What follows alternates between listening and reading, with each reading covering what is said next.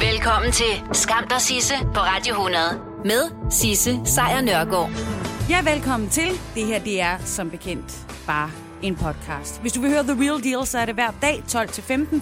Men nu har jeg altså samlet det, som jeg synes, der er skamløst godt fra sidste uges program i en podcast til dig. Hey, det var så lidt. I slutningen af sidste uge, der gav øh, den amerikanske præsident Donald Trump nemlig en øh, tale under et øh, langt pressemøde ved det Hvide Hus. Han var forbi mange ting, rigtig mange ting, der var meget mere vigtigt end det, jeg kommer til at snakke om. Men han kom også med ret mange sådan opsigtsvækkende påstande. Blandt andet, at Japan, altså landet Japan, havde indstillet ham til en Nobelpris, nærmere bestemt Nobels øh, fredspris. Skål. Prime Minister Abe of Japan gave me the most beautiful copy of a letter that he sent to the people who give out a thing called the Nobel Prize. He said, I have nominated you, or respectfully, on behalf of Japan, I am asking them to give you the Nobel Peace Prize. You know why? Because he had rocket ships and he had missiles flying over Japan. And they had alarms going off. You know that. Now all of a sudden they feel good. They feel safe. I did that. Ja, det gjorde du nemlig, Donald Trump. Donald Trump øh, var herude og sige, jamen altså, øh, Japan havde simpelthen øh, indstillet ham til, øh, til folket, der uddeler Nobelpriserne altså svenskerne. Øhm, og øh, det var han øh, mildt talt øh, rigtig glad for. Men historien bag Donald Trumps øh, indstilling til den her ret prestigefyldte Nobelpris er, øh, lad os bare kalde mildt talt grumset. Ifølge den amerikanske avis New York Times, så var manden bag Trump-indstillingen øh, nemlig måske ingen ringer end øh, Donald Trump selv. ah, en, øh, nu er de her journalister, der var med til mødet her i fredags, jeg har haft tid til at undersøge Trumps påstande, og det lyder altså i hvert fald ikke til, at det er Japan, der har været med til at, øh, at indstille ham til en, øh, en fredspris til Nobelkomiteen. Fordi ifølge New York Times, så øh, fastholder en talsmand fra den japanske regering i et øh, interview med øh, Japan Times i hvert fald, at øh, de ikke har noget kendskab til et brev fra Shinzo Abe til uh, Nobelkomiteen. Det, det er simpelthen ikke sket. Og så har New York Times så ringet til dem, der står bag Nobelkomiteen. Der har uh, Olav Njølstad været ude at sige, at det er rigtigt, at præsident Trump blev nomineret både i 2017 2017 og i 2018. Men en intern undersøgelse viste, at begge nomineringer var falske og derfor ulovlige. Og i begge tilfælde, der var det således den samme person, der under falske forudsætninger udgav sig for at være en kvalificeret, nomineret enhed, og sagen blev derefter videregivet til FBI. Og når FBI bliver indblandet, så tyder det i hvert fald ifølge netavisen Huffington Post på, at den her lovovertræder er af amerikansk herkomst. Ellers så ville FBI simpelthen ikke give at blande sig i det. Og selvom øh, avisen ikke siger det direkte, så antyder den meget kraftigt, at det var Donald Trump eller en person med tilknytning til præsidenten, der stod bag de her to ulovlige nomineringer til en Nobels fredspris. Ja, det, er jo, det, det vilde i den her historie er jo sådan set ikke, at han har gjort det. Det vilde er, at man ikke engang er overrasket mere. Nå, synes du også, at det er ved at være lidt lang tid siden, at du har fået øh, tilsendt et postkort Altså sådan et, øh, et postkort med motiv fra andre lande og en lille sirlig skrevet besked, som udelukkende er formet til, at du skal få lyst til at holde ferie. Så kan der altså godt være noget om det. Altså hvis du sidder og tænker, at det er lang tid siden. Fordi danskerne sender ikke mange breve og postkort mere. Øh, I 1999, altså for 20 år siden, der sendte vi øh, 1,46 milliarder breve. Det tal var i 2015 reduceret til sølle 450 millioner breve. Men i en postkasse i øh, den lille sydfynske perle af en øh, by, Svendborg, der øh, vælter det ind med postkort. Vi har fået en 5-46 postkort. Hvad er det her for et land? Og det er fra ja, hele verden. Øh, Japan, Taiwan, USA. Og et helt land. Brasilien også. Mega, mega mange. I får nemlig mega, mega mange postkort hos Mads Bang Nielsen, som bor i uh, Svendborg. Det her det er lyd, jeg har pivstjålet fra, uh, fra TV2. Mads han vil nemlig gerne lære sine børn om uh, verden ved at uh, få sendt postkort. Så han har fået mennesker fra hele verden til at sende øh, postkort til hans to børn. Jamen, jeg skrev på forskellige forer på nettet, øh, om folk ikke havde lyst til at skrive til mine børn. Jeg synes, det kunne være rigtig sjovt, at de modtog øh, postkort fra øh, andre kulturer og andre lande. Det var en idé, jeg egentlig kom på sådan rigtigt, fordi at de netop er en generation, der ikke får postkort. Og det er jo forfærdeligt ærgerligt og sådan. Men jeg prøver at lære mine børn, at de skal have en, et åbent sind øh, i forhold til nye personer og, og nye ja, kulturer. Og der hjælper et postkort, eller 46, altså øh, i den grad. Det er en mega sød idé, og så kan ungerne jo også se, hvordan det ser ud i de andre lande, høre lidt om livet i andre kulturer, og ikke mindst glæde sig til at få øh, oplevelser hjemme øh, på hjemmeadressen.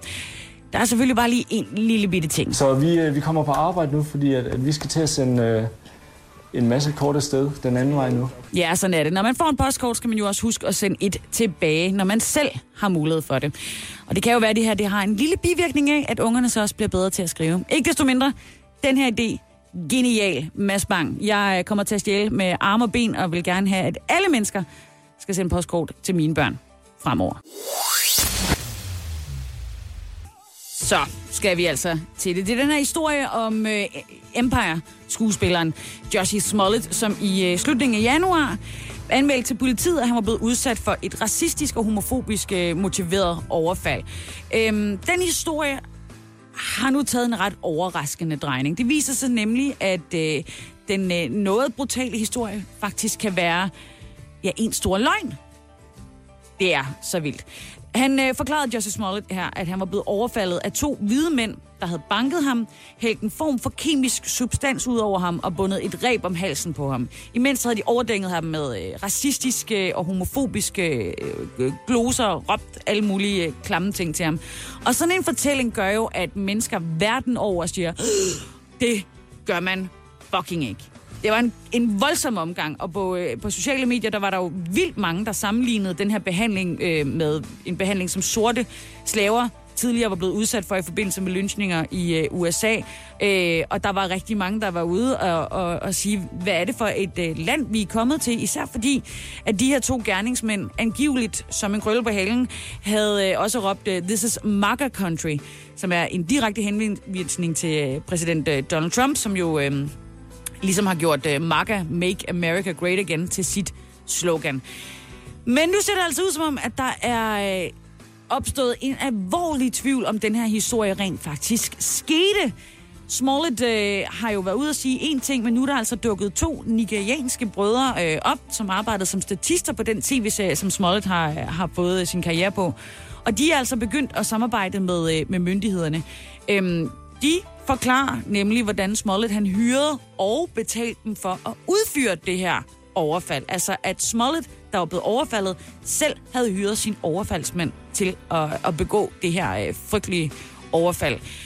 Så kan det altså godt være, at der er blevet øh, lidt stille derude på de sociale medier over, hvad freaking det her det handler om. En af de her brødre, som er dukket op, har fortalt, at han øh, godt kendt Smollett i forvejen. En ting var, at de var statister og arbejdede sammen med ham. En anden ting var, at han var også øh, Smolletts personlige træner.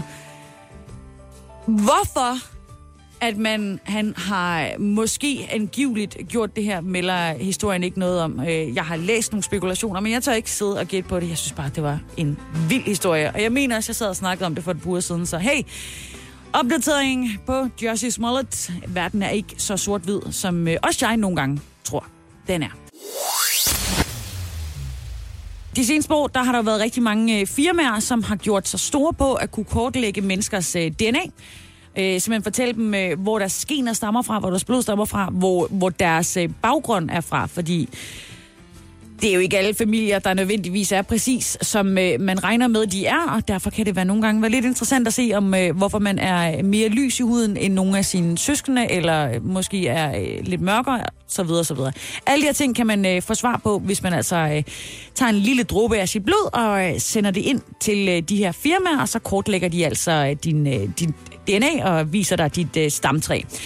Og det har jo, øh, det har jo nogle fordele, men også nogle helt andre fordele, end en mand fra Minnesota havde regnet med. Han øh, spiste en hotdog her forleden, smed en serviet fra sig, og kunne derfor øh, ugen efter sig selv arresteret for et øh, 26 år gammelt mor. Det er nemlig blevet sådan, at de her DNA-prøver, man sender ind for at få bekræftet sin, øh, sin baggrund, eller bare øh, finde ud af, hvad, hvad det hele handler om. Den øh, DNA-prøve bliver også i ret mange tilfælde delt med politiet, som jo også har et enormt register af DNA-profiler. Og det er jo DNA-profiler, som de rigtig gerne vil finde ud af, hvem der er ejer af. Så den her mand fra Minnesota, han havde altså i forvejen sendt lidt DNA ind til det her firma. De tjekkede ved politiet, og der pengede det altså ud i en øh, 26 år gammel øh, sag. Et mor på, øh, på en kvinde. Så øh, stod politiet klar, da han stod og spiste den her hotdog. De tog hans serviet, da han havde smidt den væk. DNA-testede den øh, endnu en gang, og voila! Så havde de fat i en øh, formentlig skyldig mand i øh, et mor. Det er genialt, og det er også super, super skræmmende. Nu har du det i hvert fald lige i baghovedet, hvis du sidder og tjekker øh, ud, om du skal øh, finde ud af, hvor du kommer fra. Så kan det også være, at politiet kan finde ud af, hvor du har været henne de sidste mange år. Ja, som sagt, så får man nogle gange øh, kastet et svar i hovedet, uden man har stillet et spørgsmål. Og det er jo der, hvor øh, de unge mennesker, de siger spurgt, og alle os, der ikke er så øh, smarte, vi bare siger, what? Havde jeg spurgt om det? Og nej, det har du ikke spurgt om det her, og du vidste heller ikke, at du havde lyst til at få svaret på det, men det er simpelthen en øh, artikel, jeg væltede over i, øh, i BT af alle steder, som har fået mig til at øh, tage en tur ned igennem Memory Lane. Fordi tilbage i 1980'erne og i 1990'erne, der kunne man øh, ofte se sådan nogle øh, tørre, hvide øh, klumper ligge i øh, vejkanten. Det var hvid hundelort. Yes. De var helt hvide. Øhm, og hvis du ikke var til stede øh, i øh, 90'erne og 80'erne, så kan du måske ikke huske det. Men det lignede sådan nogle kæmpe store kalkkugler, som bare øh, lå og, og så trist ud. Man var ikke engang bange for at træde i dem, fordi de var, sådan, de var bare øh, oftest tørre. Nå, men de her øh, blege fækalier, som det vel et eller andet sted er, de er nu forsvundet fra gadebilledet. Igen, ting, jeg ikke lige havde regnet med, at jeg ville øh, have en have lyst til at vide mere om. Men hvor forsvandt de så hen? Og det er jo der, hvor øh, jeg opdager, at BT åbenbart kuraterer en podcast, der hedder Helt Væk med Hemmingsen, hvor de åbenbart har dykket ned i hele det her mysterium om, hvor de hvide hundelorte blev af. For de har fundet en øh, hundeekspert frem, og hun fortæller, at tilbage i 1980'erne, der var der et råd til alle hundeejere. Nemlig, at man øh, sammen med noget, nogle virkelig klamme dyreindvolde øh, skulle komme kalkpulver på hundens mad, mens den var i vækstfasen, altså fra hvor den gik fra at være en nuttet lille vølp til at være en kæmpe stor irriterende køter. Der skulle den have kalk. Så det blev altså et betragteligt tilskud af kalk, øh, kalk på, øh, på hundens øh, kost, og den slags kan altså ses i en afføring. Det blev ved. Simpelthen. Det er ud igen med det samme som hvid afføring. Øh, men hold op med at drysse kalk på maden, fordi man i dag producerer øh, noget mad til hunde der, og, og andre dyr bevares, som øh, indeholder lige præcis den mængde kalk, som en hund kan optage, uden at den ligesom begynder at, øh, at producere hvid lort igen. Så derfor er mange af de her hvide øh, klumper forsvundet fra gadebilledet. Og en anden årsag er jo også, at vi danskere ganske enkelt er blevet bedre til at samle efterladenskaberne af vores øh, husdyr op. Det siger jo sig selv. Nu er der jo, øh, hvis man er så heldig at bo i sådan nogle områder, poser, man kan nappe, og ellers så har man for det meste poser med. Så derfor så samler man de her lorte op, inden at de kan nå at ligge og blive øh, rigtig flotte, hvide og ligge og sole sig i solen og bare indtage en masse C-vitamin for at blive fuldstændig kridhvid hundelort. Så det er jo dejligt, ikke også? Så nu ved du det også. Hvorfor er der ikke længere øh, hvide hundelorte i gadebilledet? Ja, simpelthen fordi vi holder op med at give vores øh, hunde kalk. Eller mere kalk, end de kan tåle. Og derudover også er blevet bedre til at samle op. Det er virkelig et klassik, klassisk eksempel på spurt. Fredags, der holdt Donald Trump jo som bekendt den her øh, enorme tale til nationen og alle os andre, der stod og kiggede med i øh, uden for grænserne, hvor han jo øh, fortalte om, at han havde tænkt sig at øh, tage det kontroversielle skridt, det er at indføre en nødretstilstand i øh, USA. Det gør han i et forsøg på at få finansieret den her mur langs øh, grænsen til Mexico, som han jo har lovet igen og igen og igen, at hans øh, tilhængere nok skulle få. Øhm, det er så ikke rigtig gået som han gerne ville. Øh, han forsøgte at overtale kongressen til at afsætte 5,7 milliarder til projektet, men øh, de, de, de bed ikke på. Sådan er det. Så nu har han altså øh, taget en bekendtgørelse fra 1976 i brug. Den har øh, navnet National Emergency Act, og det giver altså præ- præsidenten magt til at øh, tage nogle øh, enhændige beslutninger i øh, krisetider, og altså en mulighed for at frigøre penge uden om kongressen. Og det har altså gjort, at der, er været, der har været en del demonstrationer landet over. President Trump declared a national emergency in order to spend billions of taxpayer dollars on his border wall obsession. A few things here are clear. One, as we have heard already today, there is no national emergency. Members of Congress have said it, security experts have said it, the American people, in particular, the people living at the border, have said it, and even Trump himself has said that there is no emergency. Nej, det er der formentlig nok overhovedet ikke. Men øh, jeg tror ikke, det betyder det helt store for Donald Trump. Fordi ifølge ham, der øh, udgør antallet af migranter, som altså har placeret sig ved den amerikanske grænse, de udgør en øh, national krise i et omfang, der gør, at han mener, at han kan trække den her 1976-bekendtgørelse op af lommen og aktivere den. Det er der så en del andre, der mener, det, det, kan, han, det kan han faktisk ikke. Øh, Kaliforniens justitsminister mener derimod, at øh, præsidenten han er begyndt at misbruge den magt, der knytter sig til det at være præsident, og at han faktisk er på kant med forfatningen. Og I ved, ingen fucker med den amerikanske forfatning i USA. Det tør de ikke. Det gør man ikke. Det må man ikke. Så øh, anført af Kalifornien, der vil 16 amerikanske delstater nu forsøge at få en domstol til at, øh, at omgøre Donald Trumps øh, beslutning om at indføre den her nødretstilstand. Og øh, delstaterne de har så indgivet et søgsmål mod Trump og hans regering ved en øh, distriktsdomstol i, øh, i Kalifornien.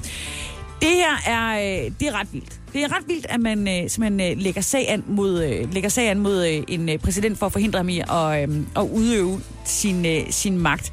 Og derfor så skal de her øh, søgsmål også afprøves ved domstol, og i sidste instans formentlig ved en øh, højesteret. Og i øh, sidste ende så vil det jo altså være et øh, spørgsmål, om øh, dommeren mener, at øh, Trumps fortolkning af nødretstilstanden, om den strider imod forfatningen, eller om den ikke gør. No body knows. Nu ved jeg ikke, om du er typen, der skriver dagbog, men tænk nu, hvis at du gjorde, og dine dagbogsnotater så en dag, ja, endda en dag, mens du stadig var i live, vil blive til en guldgruppe for forskere verden over. Okay. De fleste kongelige kan nok regne med det, og en del forfattere, og der er også nogle politikere i blandt. Men det er, øh, det er nok de færreste, der oplever det, og øh, i øvrigt øh, heller ikke den hovedperson, som jeg kommer til at snakke om nu, havde heller ikke regnet med, at øh, hans dagbog gennem 46 år ville øh, gå hen og være ren og skær guld for forskere.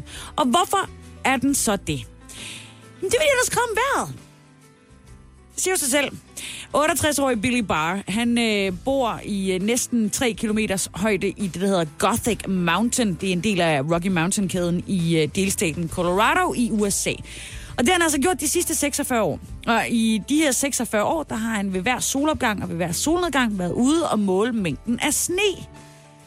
Fordi, jamen, ja, hvorfor egentlig? just a hobby and something to, that interested me and it was interesting and kept me it gave me something to, to do. And the, the longer I did it, the more interesting it became. Fordi mængden af sne var interessant for ham, og så havde han noget at lave, mens han boede helt alene op i uh, The Rocky Mountains. Så han gjorde det sådan set bare for at holde sig i gang, altså skrev dagbog om vejret. Og som du så nok kan regne ud, så er der mindre og mindre at skrive om, fordi sneen falder jo mindre og mindre og bliver hængende i kortere og kortere tid. Så nu er øh, Billy Bars øh, optegnelser altså blevet et, øh, en, en form for afgørende vidnesbyrd om de her globale klimaforandringer, som vi hører så meget om, og som der nogle gange kan måske være sådan lidt svært at forstå, når det bare er i tal. Jamen, så kan Billy bare fortælle, at øh, der for bare to vinter siden lå omkring uh, to en halv cent- eller 2,5 cm, 2,5 meter sne. Øh, men sidste vinter, der blev det aldrig dybere end øh, 104 cm hele vinteren over i, øh, i Rocky Mountains.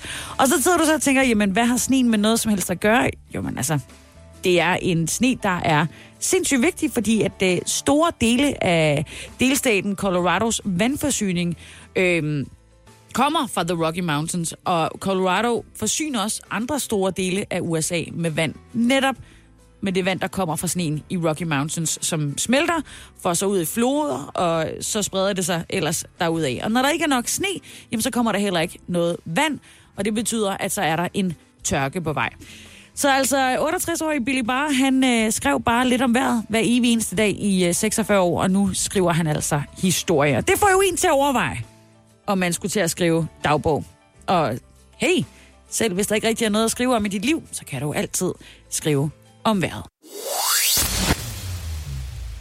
Jeg ved ikke, havde du svært ved at komme op i morges? Måske er du sådan en type, der generelt har svært ved at komme op om morgenen. Så kan det være, at du er det, der hedder et B-menneske.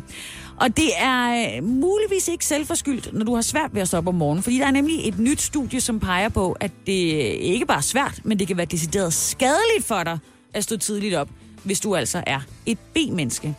Der er en øh, del af os, der bruger den første tid på øh, jobbet til at bare vågne op og komme i arbejdshumør, humør. men øh, så er der så andre, øh, hvor øh, dagen startede for flere timer siden, og de er helt friske. Og nu viser forskning altså, at deres overskud kan skyldes en forskel i hjernen.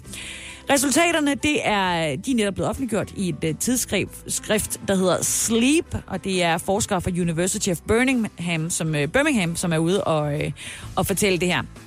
Og det er også i tråd med et andet studie fra, fra, fra tidligere, der ligesom indikerer, at genetiske forskelle kan betyde op øh, til 25 minutters forskel på, hvornår vores indre ur ringer for at vække os.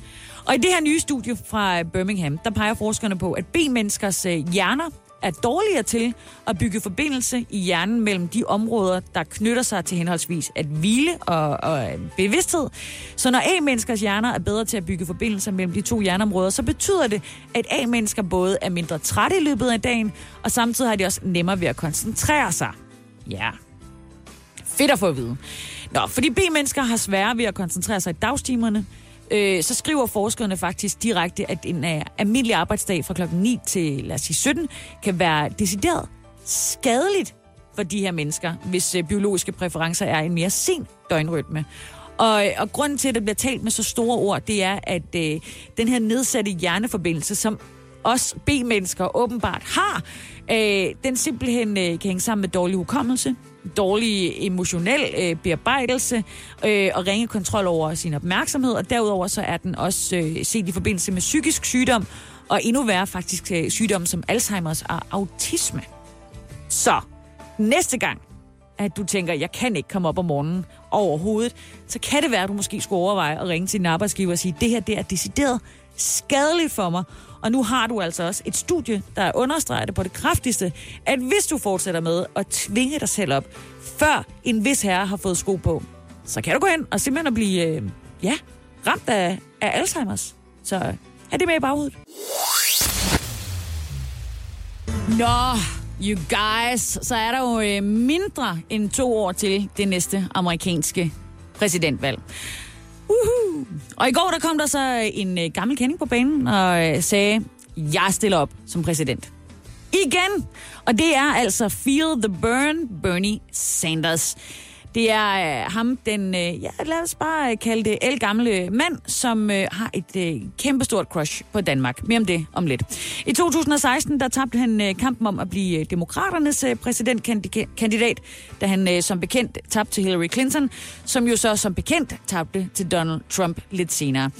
Øh, Bernie Sanders han er formentlig den øh, mest kendte i øh, kandidatfeltet øh, om at stille op som demokraternes øh, præsidentkandidat. Men der er også øh, for eksempel Elizabeth Warren, det er hende fra Massachusetts, og så er der Kamala Harris, hun er fra øh, Kalifornien. Og derudover så forventes det også, at øh, Joe Biden, som jo var vicepræsident under Obama, han også stiller op. Men tilbage til Sanders. Bernie Sanders, han har været medlem af den amerikanske kongres siden 1990. Han blev født i øh, Brooklyn i øh, New York i øh, 1941, jødiske forældre. Hans far, Eli Sanders, emigrerede fra Polen til USA tilbage i øh, 1904, hvor han altså mødte Dorothy, der ligesom også var øh, polsk slash jødisk. Eli Sanders familie blev dræbt under Holocaust, og ifølge Bernie Sanders, så var det udslettelsen af hans fars familie, som øh, faktisk blev Bernie Sanders egen egentlige motivation for at blive øh, politisk aktiv i en ung alder, og så rullede det ellers derudad. Og så er, som jeg lige var inde på, Bernie Sanders jo stor fan af Danmark. Ja, faktisk hele Skandinavien. Her er han i et uh, interview med DR tilbage i uh, 2016. Did you know that you're sort of a phenomenon in Scandinavia by now? No, I did not, but it's very gratifying, very nice. so you know you could always get a job as president of Denmark if this doesn't If work. this doesn't work out, I'll move to Denmark. Yes, my Danish is not so good though. But, uh, but I, I just want to say that I think uh, the Danes and Scandinavia in general uh, have a lot to be proud of, and I think here in this country uh, there is not a full appreciation of what you have accomplished in terms of a high quality of life, very high standard of living for working people, for your children, for your elderly, and uh, I, I think people should be looking at you as a model uh, for a lot of what's good. Ah, men altså, Bernie Sanders, han ser os. Han ser os virkelig som de hammerne skønne skandinaver, vi er. Men nu er det jo øh, som bekendt ikke os, der skal stemme, men øh, amerikanerne, og den tid, den spænding. I januar der kom det frem, at en øh, 30-årig øh, mand ved navn Jerry Cotton, han var død af en øh, sjælden sygdom på en rejse til Indien. Øhm, og i dag så er investorer verden over ved at rive håret ud, fordi den her mand, der døde angiveligt, han havde nøglen, den eneste nøgle til deres formue. Det er en sindssyg historie, det her. Jerry Cotton, han blev kaldt øh, kryptoprædikant. Han var øh, på øh, konferencer og YouTube-videoer sådan, øh, kendt for nærmest at lovprise sine investorer for at være fremsynet og overvågne. Øhm, og de havde fået en flyvende start på en ny tid, hvor traditionelle banker og gammeldags opsparing risikerede at visne bort, fordi fremtiden tilhørte dem, og nærmere bestemt også ham, fordi han kunne med sin smarte nye virksomhed simpelthen øh, tage deres penge og, og gemme dem for resten af verden. Den her øh, virksomhed hedder øh, Quadriga, og øh, der kunne man altså smide sin... Øh, sin kryptovaluta ind, og det er altså fremtidens digitale bankboks. Det var i hvert fald det, han advokerede for. Ja, så lå den også i Kanada, som jo er øh, et af verdens mest gennemregulerede lande overhovedet, lød det i hvert fald i øh, salgsmaterialet for Jerry Cotton. Så der var rigtig mange mennesker, der, der tænkte, det er sgu en god idé, det der. Vi smider lige uh, alle vores penge ind til Jerry Cotton. Ja, faktisk så fik han uh, det, der svarer til 1,2 milliarder kroner at, at passe på i sit, uh, i sit firma. Nå, kort til her i januar, hvor det så kom frem, at uh, Jerry Cotton, han var død af en sjælden sygdom, som bare 30-årig på en rejse til Indien. Ah, ah, ikke godt. Så der var selvfølgelig en masse investorer, der tænkte, jamen, så vil vi jo rigtig gerne have vores øh, penge igen, eller i hvert fald finde ud af, hvad det, hans firma nu vil gøre. Der var bare lige et eneste lille bitte problem, og det er, at Jerry Cotton var firmaet. Han var så, at det var kun ham, der var firmaet, og øh, alle de penge, han nu på en eller anden måde har fået krypteret og gemt alle mulige smarte steder, simpelthen er gemt så godt, at ingen kan få fat i dem. Han efterlader sig en kone. Hun siger, jamen altså, den eneste, der havde mulighed for at komme i hans computer, var ham selv, fordi det hele var krypteret. Og de her koder, han havde for at gemme de her penge, har han altså taget med sig i graven. Der er altså rigtig mange øh, investorer derude, der nu øh, frygter for, at de aldrig får deres penge igen, og endnu flere, at de faktisk i virkeligheden er ofre for et spektakulært svindelnummer, og at Jerry Cotton måske slet ikke er død.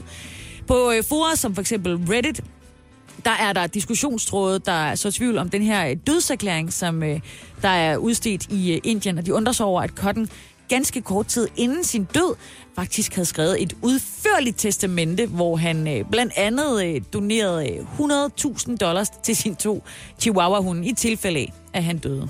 Så om han er død, eller om han ikke er død, det kan jeg jo af gode grunde ikke sige. Jeg kan i hvert fald bare sige, at det der med at øh, smide sine penge i øh, kryptovaluta af den ene eller den anden art, måske ikke helt, ikke helt er der endnu, hvor det er en god idé.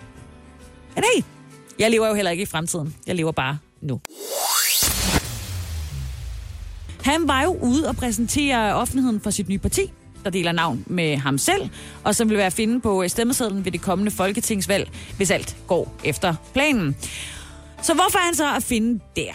Jo, som han selv siger, det politiske system er i krise, må man jo forstå. Og øh, hans øh, ambition, det er så at rette op på den situation. Det var i hvert fald det, han sagde i går på, øh, på pressemødet. Og et af hans mest centrale politiske mål er en, øh, en omlægning af hele skattesystemet. Så der er en meget mere øh, ligelig fordeling mellem borgerne og erhvervslivets øh, bidrag. Ligesom han øh, gerne vil skyde 350 milliarder kroner i en øh, national klimafond. Derudover så peger han i øvrigt på øh, statsminister Lars Løkke Rasmussen, som ja, fortsat skal være statsminister, hvis det står til Claus Riskjær. Derudover så mener Riskær, at det er vanvittigt, at regeringen og Dansk Folkeparti har besluttet at bruge 750 millioner på at etablere et udrejsecenter for kriminelle afviste asylansøgere på, øh, på Lindholm. Ligesom han øh, er afvisende over for, eller ikke er afvisende over for, at det skal koste i omegnen af 100 kroner at gå til sin øh, praktiserende læge. Og hvad er der ellers? Hvad går han ellers og tænker over? Han mener, at øh, arveafgiften den skal fjernes. Han kalder det en misundelsesbeskatning. Er en sjov ord på en eller anden måde.